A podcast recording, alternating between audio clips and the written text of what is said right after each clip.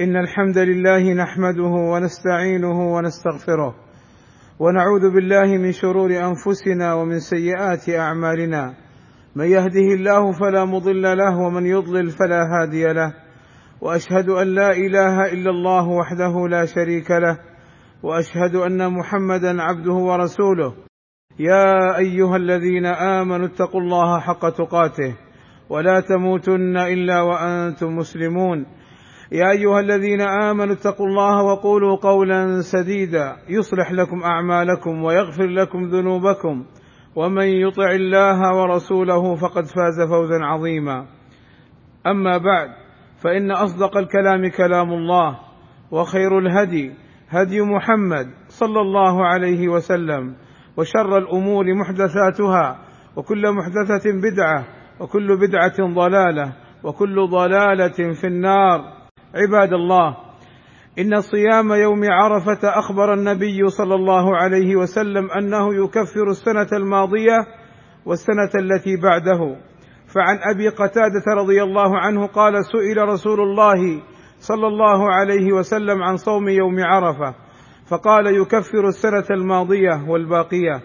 وقال صلى الله عليه وسلم صيام يوم عرفة إني أحتسب على الله أن يكفر السنة التي بعده والسنة التي قبله. وقال صلى الله عليه وسلم من صام يوم عرفة غفر له ذنب السنتين متتابعتين.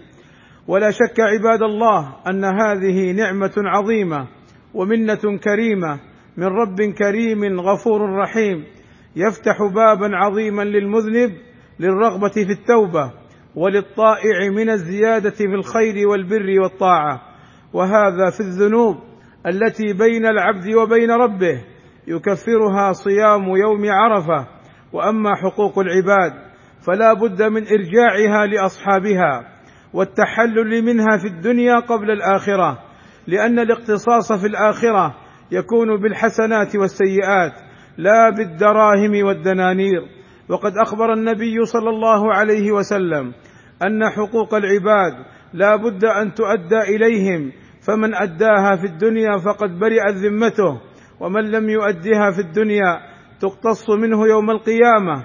قال صلى الله عليه وسلم لا تؤدن الحقوق إلى أهلها يوم القيامة حتى يقاد للشاة الجلحاء من الشاة القرناء. فإذا اقتص للبهائم بعضها من بعض وهي لا تعقل وليست مكلفة فما الحال بالآدميين وهم مكلفون مؤاخذون بأعمالهم؟ ومن كانت بينه وبين أخيه مظلمة في الدنيا لا يدخل الجنة حتى يقتص لبعضهم من بعض. فعن أبي سعيد الخدري رضي الله عنه عن رسول الله صلى الله عليه وسلم أنه قال إذا خلص المؤمنون من النار حبسوا بقنطرة بين الجنة والنار فيتقاصون مظالم كانت بينهم في الدنيا حتى إذا نقوا وهذبوا أذن لهم بدخول الجنة. بل لو كانت المظلمة لأحد من أهل النار عند أحد من أهل الجنة اقتص له قبل دخوله النار. قال رسول الله صلى الله عليه وسلم ينادي الله العباد يوم القيامة بصوت يسمعه من قرب أنا الملك أنا الديان ولا ينبغي لأحد من أهل النار. أن يدخل النار وله عند أحد من أهل الجنة حق حتى أقصه منه ولا ينبغي لأحد من أهل الجنة أن يدخل الجنة ولأحد من أهل النار عنده حق حتى أقصه منه حتى اللطمة. قال الصحابة قلنا كيف وإنما نأتي الله عز وجل عراة غرلا بهما.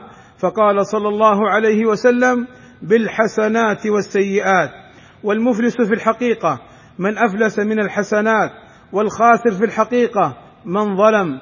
فعن أبي هريرة رضي الله عنه أن رسول الله صلى الله عليه وسلم قال أتدرون ما المفلس؟ قالوا المفلس فينا من لا درهم له ولا متاع. فقال صلى الله عليه وسلم إن المفلس من أمتي يأتي يوم القيامة بصلاة وصيام وزكاة ويأتي قد شتم هذا وقذف هذا وأكل مال هذا وسفك دم هذا وضرب هذا فيعطى هذا من حسناته وهذا من حسناته فإن فنيت حسناته قبل أن يقضى ما عليه أخذ من خطاياهم فطرحت عليه ثم طرح في النار. وقال سلمان الفارسي رضي الله عنه إن الرجل لا ترفع له يوم القيامة صحيفته حتى يرى أنه ناج فما تزال مظالم بني آدم تتبعه. حتى ما يبقى له حسنة ويحمل عليه من سيئاتهم. والتحلل في الدنيا من المظالم بأن تؤدي الحقوق إلى أهلها وتطلب ممن ظلمته العفو والسماح قبل أن يأتي يوم يقتص فيه من الحسنات. قال صلى الله عليه وسلم من كانت له مظلمة لأخيه من عرضه أو شيء فليتحلله منه اليوم قبل أن لا يكون دينار ولا درهم إن كان له عمل صالح أخذ منه بقدر مظلمته وإن لم تكن له حسنات أخذ من سيئات صاحبه فحمل عليه. فليتحلل كل واحد منا من حقوق الناس في الدنيا قبل أن يكون الاقتصاص من الحسنات والسيئات يوم القيامة. والله أسأل لي ولكم التوفيق والسداد وأن يغفر لنا الذنوب والآثام. إنه سميع مجيب الدعاء. الحمد لله رب العالمين.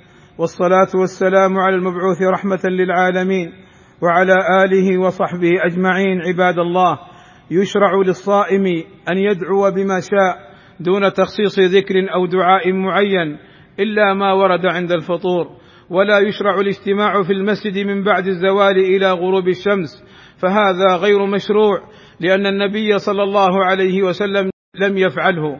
قال ابن عون شهدت إبراهيم النخعي سئل عن اجتماع الناس عشية عرفة أي من بعد الظهر ومن بعد العصر فكرهه وقال محدث أي أمر لم يفعله الرسول صلى الله عليه وسلم ولا أصحابه الكرام رضوان الله عليهم بل أحدثه الناس من بعدهم عباد الله ويشرع التكبير لغير الحاج من فجر يوم عرفة إلى صلاة العصر من اليوم الثالث عشر. ويشرع التكبير بقول الله أكبر. ومما أثر عن الصحابة رضي الله عنهم أنهم كانوا يقولون الله أكبر الله أكبر الله أكبر. لا إله إلا الله والله أكبر الله أكبر ولله الحمد. ويشرع أن يقال الله أكبر كبيرا الله أكبر كبيرا الله أكبر كبيرا ولله الحمد.